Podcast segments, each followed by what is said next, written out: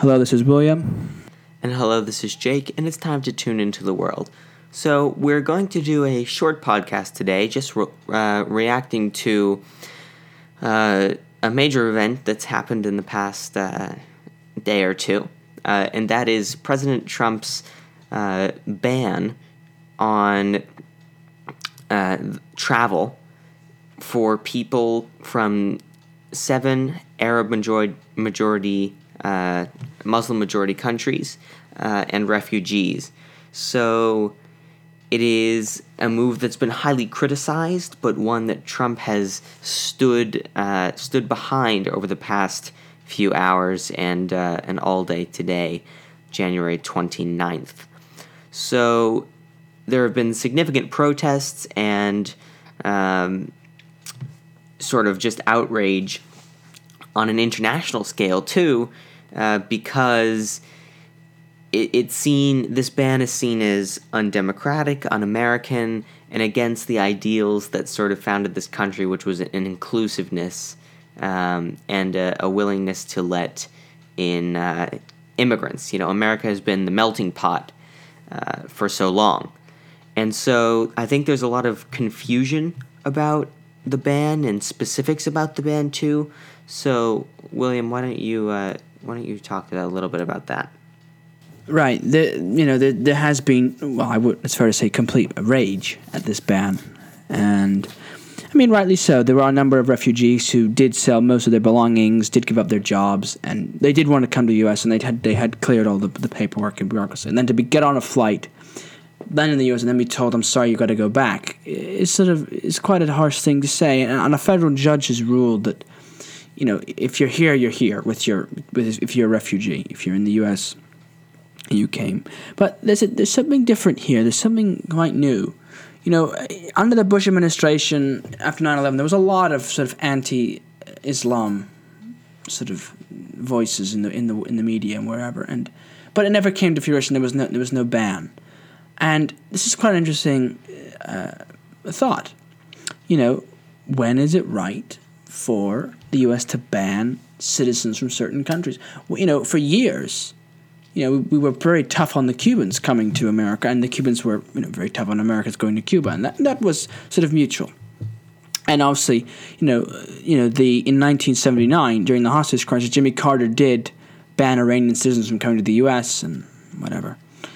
But more interestingly, is that there was in 2011 a travel ban on Iraqis under President Obama, which is quite interesting.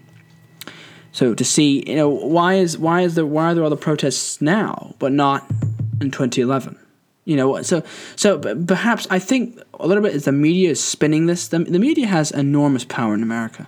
There was a group, there was a generation of people who, for whatever reason, uh, watched CNN uh, and believe everything they say is is is the is the is the fact is the truth. When they've been caught, you know, several times uh, telling lies or you know spinning spinning stories in a, in a in a negative light, depending on the on the political view of them. You know, anytime gun control is mentioned, it's always in a negative light. Anytime there's a supposed police shooting, it's always put from one side, that being the side of the, of the person being shot, never from the officer's side. This has enormous power. And you couple that with Democratic politicians. This really can get people mobilized and get people, you know, infuriated over over what's happened to their to their community. Elizabeth Warren was filmed uh, screaming at Logan Airport. Uh, she should have really been sort of thrown out for that. But the real point is, and you know, I always try and understand both sides of the story here on this program. As if if you are a listener, you've probably heard, but I don't think there are any others. But anyway, besides that, um, why are you going to Yemen? What are you doing in Yemen? Uh, it's an active war zone. There's a proxy war going on between Saudi Arabia and and uh, and sort of and Iran.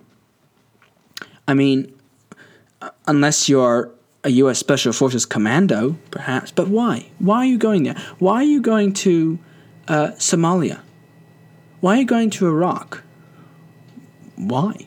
Why would you want to go to Iraq? You know what? You know what are you doing? You know, there's, there's a lot of red flags that should. You know, if you see someone's passport that says Yemen, Saudi Arabia, Somalia, and Syria, you know, somewhere in your mind, regardless of their race or the color of their skin or their religion, you have got to ask yourself, what are you doing in those countries? Because in Syria, there's essentially a state of anarchy. It's civil war, ISIS. There's there's this, there's sort of 99% unemployment. What you doing in Libya? Again, it's bands of militias, 99% unemployment. What are you doing in Yemen? There's radical Islamic uh, groups there. Al Qaeda is there. Uh, you know, what are you doing there? You're being, you know, you're, you're not going there simply to start up a business. The only people. You know, what, what I'm going to say about this ban is that I think it's grounded in a rational fear.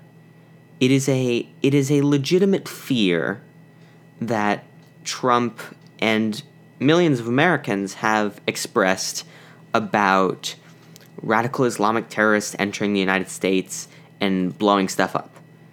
That's that's what the fear is, to put it bluntly.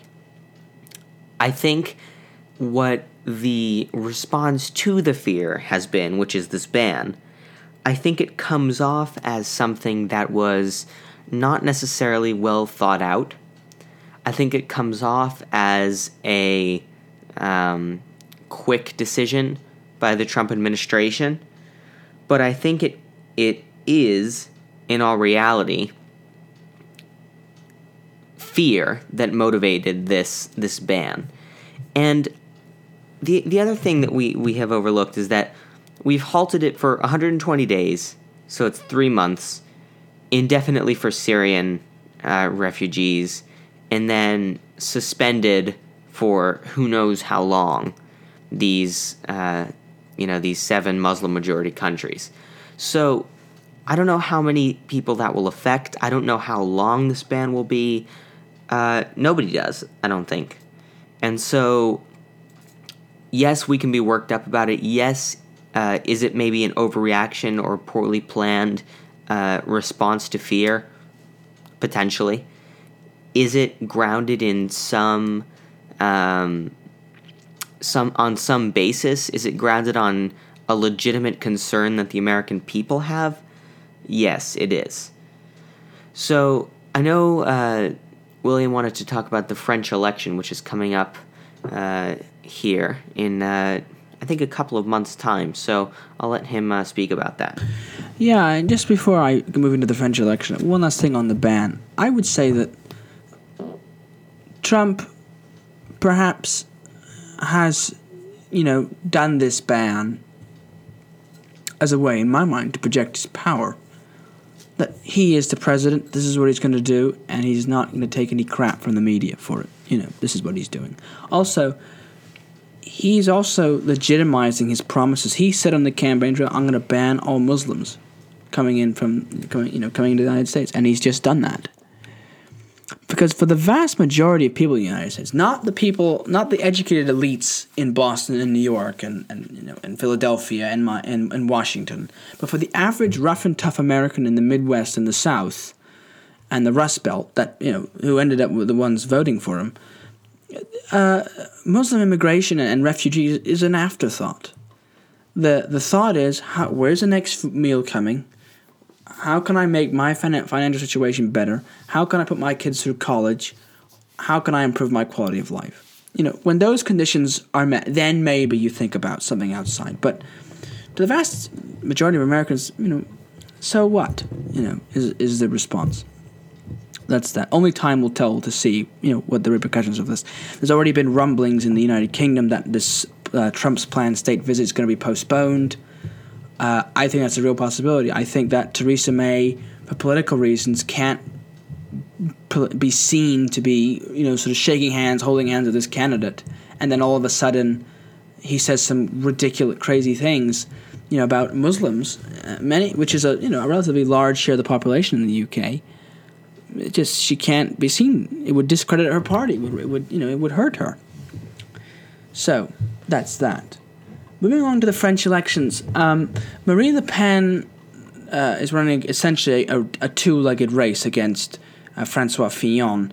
Uh, Macron, the socialist candidate, has showed some some fire, But really, after Hollande, most French people are sick of the socialists. They voted him in sort of in an Obama type. Yeah, well, the the you know the right got us into Iraq and did and this did this and that and look you know my my financial situation is worse off because of the recession. That was the common view. That was the view at the the view at the time was in France and America. Well, the right wing, the rich have put me into this financial mess. We got to put someone in to, to shake them up. That was the view at the time. Now things have changed. You know, America's had eight dreadful years under Obama, and they've put in Trump. France, in my opinion, I think is going to put in Marie Le Pen. I think that yes, she has a, a difficult task. You know, she's not one of the mainstream parties. She has she's a third party. But there is an increasing view in, in France that she is actually leading the polls for the 18 to 34 uh, year old age age group, which is absolutely unheard of. That uh, if you know, if I told was to tell you that 20, 10 years ago, I'd be laughed at. And she's also quite popular in a lot of these sort of areas that are Calais, especially where she's where uh, immigration and, and the jungle camp really has has you know sort of really inflared the French populace. But her biggest challenge will be not the first round, but the second round, because in 2014, in 2015, sorry, in October, the uh, the the center right and the the well the center left made it a, a sort of a pact to do to use selective voting in a lot of these regional elections where you know instead of having a, a, a sort of a center right a center left and Marie Le Pen uh, for the National candidate run they would only run two candidates therefore making it only run one candidate therefore making it very difficult for Marie Le Pen Marie Le Pen to win. But I suspect she will win uh, the tide is with her, right? You've just had that that big no vote in Italy. There certainly is the, the populism tide is still roving around in Holland. Uh, Geert Wilders, I think, is also going to try and secure a, a, victory for him for him for his party. And remember, the German elections uh, will be happening in September, and I know people said the AFD have no chance of winning, but so did Trump, and here we are. So that's it. I, I predict that Marie Le Pen will win, certainly with one more terrorist attack in France. I think Europe's due for one more as ISIS loses Mosul and, and Raqqa. Or I think that Marie Le Pen will win if there's another incident of, of, of migrant violence somewhere in France. And I think Francois Fillon's got to ask himself the question Am I tough enough on, immigration? Most, front, most Marie Le Pen supporters don't really care about the economy. They care about the, the mass immigration and they care about the, the terrorist attacks. Yeah, I mean, Marie, although I will say, Le Pen's task of winning this election may be harder than what Trump had to do in the US. I think that may be the case because her father ran in an election in, you know, 15 years ago. Uh, and was thoroughly crushed. So we'll see. We will have to just wait and see, basically, um, what happens to her. Uh, that actually will conclude our podcast for today. We know it was short, but we just wanted to uh, get a reaction in for the uh, ban and preview the upcoming French election. Thank you for listening.